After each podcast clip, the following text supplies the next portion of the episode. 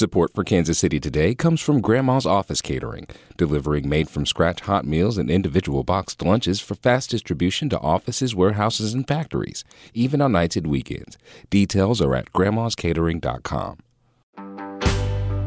This is Kansas City Today. I'm Brian Ellison. Today is Monday, January 22nd. Coming up, big developments in two deeply divisive areas of Missouri law. What will lawmakers do with legislation limiting transgender rights and health care this year? And will voters enshrine abortion rights in the state constitution? That's in a few minutes, but first, our weekly look at the top state government and politics news on both sides of the state line. In Kansas, doctors who provide abortions would be targeted with new restrictions if two new bills introduced by state legislators become law. Rose Conlon of the Kansas News Service reports. One bill would allow people born alive during an abortion to sue the abortion provider for any injuries they sustained. Abortion rights advocates say that does not occur in Kansas because abortion is banned after fetal viability. Amber Sellers with Trust Women says the bill is an effort to stigmatize abortion. It's another form of fear mongering as abortion is regulated in our state, the situation doesn't exist. Another bill would bar clinics that offer abortions from purchasing liability insurance from a state fund. A similar bill narrowly failed last year. Meanwhile, committees of the Missouri General Assembly are moving several pieces of legislation forward in these early weeks of the session. A House committee advanced a bill to create open enrollment in public schools, while a Senate committee approved a must pass item enabling federal dollars to fund the state's Medicaid system and provide health care to low income Missourians. It's not clear, though, how far any legislation will get this year or how quickly, as divisions in the Senate Republican caucus ground work to a halt late Thursday night.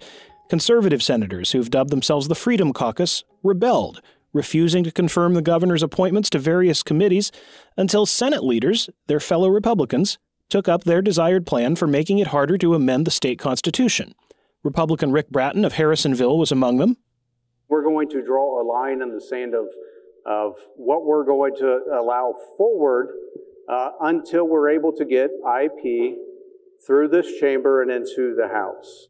That's IP for Initiative Petition Reform. Senate President Pro Tem Caleb Rowden called the display, quote, the biggest show of bad faith, unquote, that he'd ever seen. We'll have more from Missouri when Kansas City Today continues.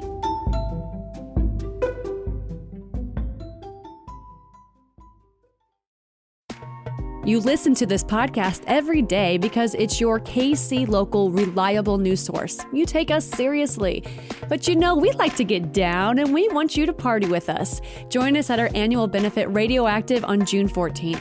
NPR's All Things Considered host Ari Shapiro is the featured guest at this party, and it's gonna be bumping. You gotta be there. Sponsorship packages and ticket information are available at kcur.org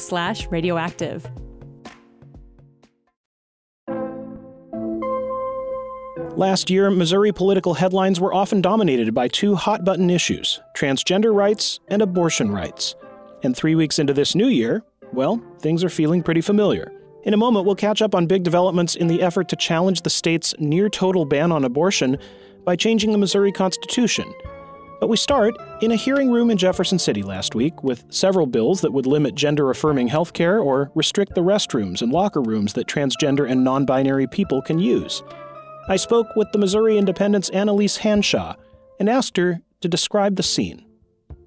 Yeah, we had a hearing in the House Emerging Issues Committee, which is the same committee that heard the first round of anti trans bills last year. And um, whenever this happens, this first hearing always brings out a lot of people. Last year, it went over nine hours. This year, it went over eight nearly nine hours and um, both sides people coming out button heads you know you always get reactions while people are talking the shaking of heads some small gasps and it's definitely a meeting to emotionally prepare for um, there's a social worker that actually comes out to support especially transgender youth who come to testify mm. You mentioned last year's hearing. This scene was reminiscent of last year in another way because the General Assembly was actually discussing the same bill that was passed last year on gender affirming care for minors. This year, there's an effort to revisit that legislation. What's being proposed? Yeah, so last year they discussed a bill by Representative Brad Hudson, who's from Cape Fair, preventing transgender minors from starting um, gender affirming care now. His bill this year was to expand the legislation that passed last year. And that bill banned gender affirming care for minors, but only some of it and only temporarily, right? After a Democratic filibuster in the Senate, um, a compromise was worked out to where there was a grandfather clause. So those who had already started treatment wouldn't have to um, stop their medicine. And there was a sunset provision for the ban on puberty blockers and hormones for minors, um, though there, was no sunset on surgical procedures, um, which we've heard is not super common for minors. Brad Hudson this year in the House wants to end that sunset and that grandfather clause. So even though the bill may or may not have a chance of passage, it still attracts this big crowd. Uh, I know there were also other bills. Uh, Representative Hudson also had a bill that would let doctors opt out of providing care. When you listen to the testimony for and against these bills, what's the impact of even having this discussion? So, we're hearing that even just talking about this, it makes people feel as though it's denying people their personhood. And Representative Doug Mann from Columbia said, Why are we giving this our airspace? You know, we have limited bandwidth. He said, We should talk about something else and said, You know, any kind of um, discussion here is going to increase suicidality here. That was pushed back again by Representative Hudson, who said, you know, that's just a hypothetical. But advocates from Promo, who um, does LGBTQ advocacy here in Missouri, said no. Like we we are seeing um, increased depression. People are also leaving the state because of these bills. Another of the bills had a proposal to regulate what restrooms and locker rooms people use. Did the committee hear from people whose lives are actually affected by these bills?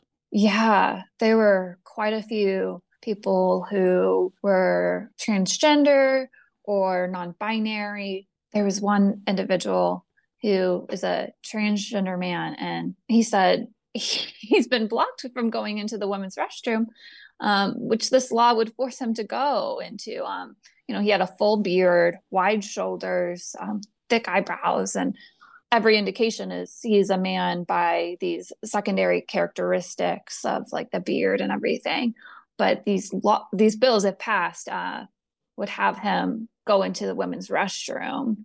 Other transgender people said they choose what is most comfortable for them based on making cisgender or non-transgender people comfortable and trying to avoid assault because you know they do have different characteristics and they are afraid of being target again representative Mann said transgender people are more vulnerable to these assaults whereas the bills are more focused on cisgender people being vulnerable to assaults that was Annalise Hanshaw, who covers education. Her colleague at the Missouri Independent, Anna Spoerre, covers reproductive health care. And she's been following another big political story in Missouri this year efforts to enshrine abortion rights in the state constitution through the initiative petition and a statewide vote.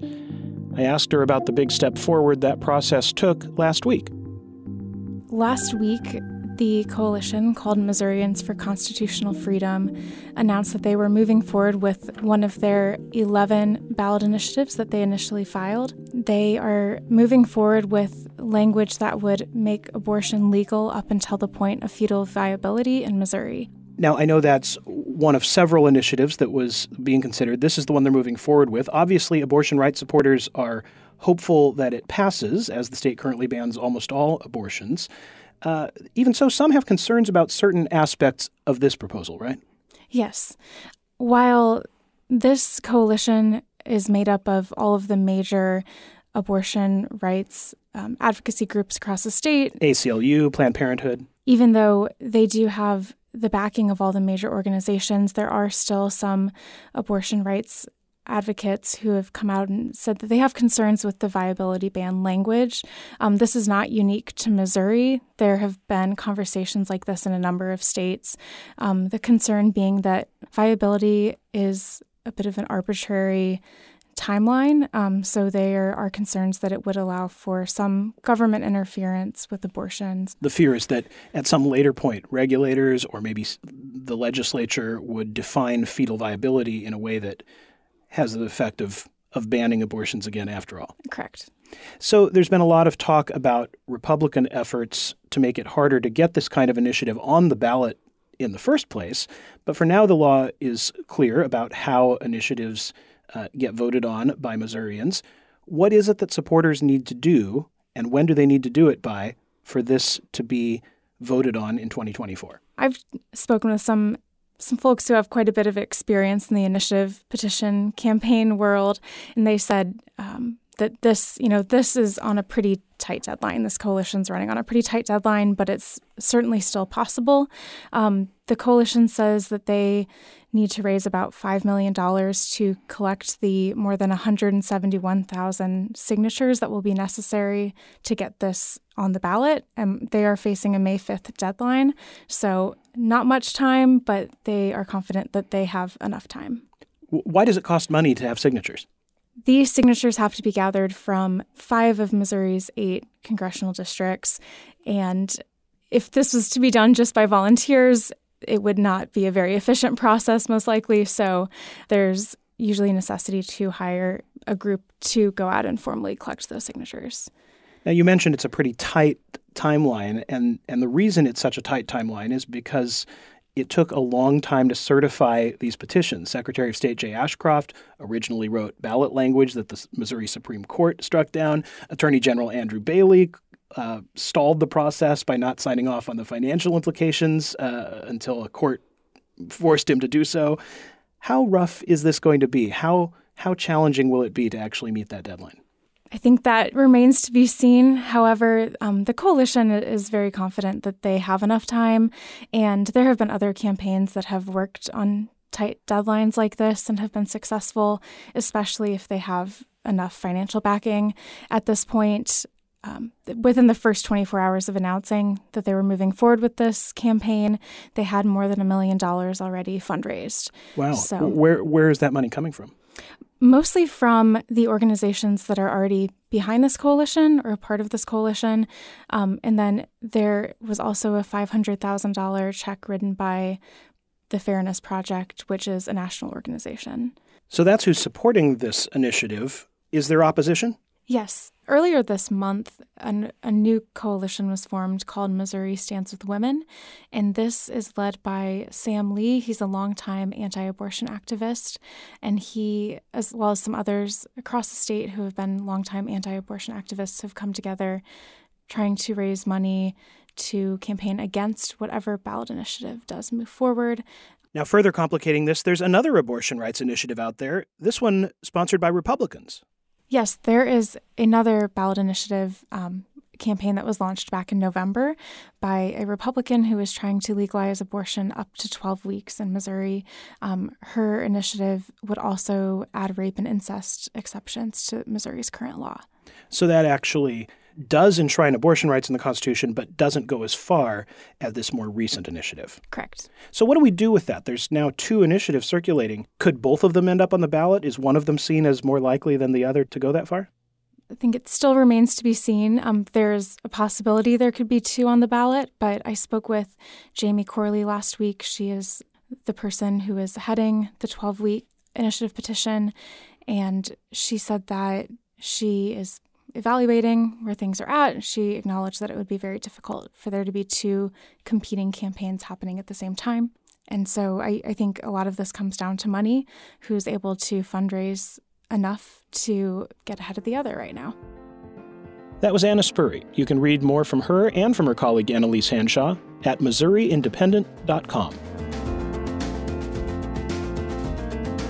This is Kansas City Today. I'm Brian Ellison. This podcast is produced by Byron Love and KCUR Studios and edited by Lisa Rodriguez and Gabe Rosenberg. For all the latest news in state government and politics and everything else going on in Kansas City, be sure to keep up with our NPR station online at kcur.org or on air at KCUR 89.3. Thanks for listening.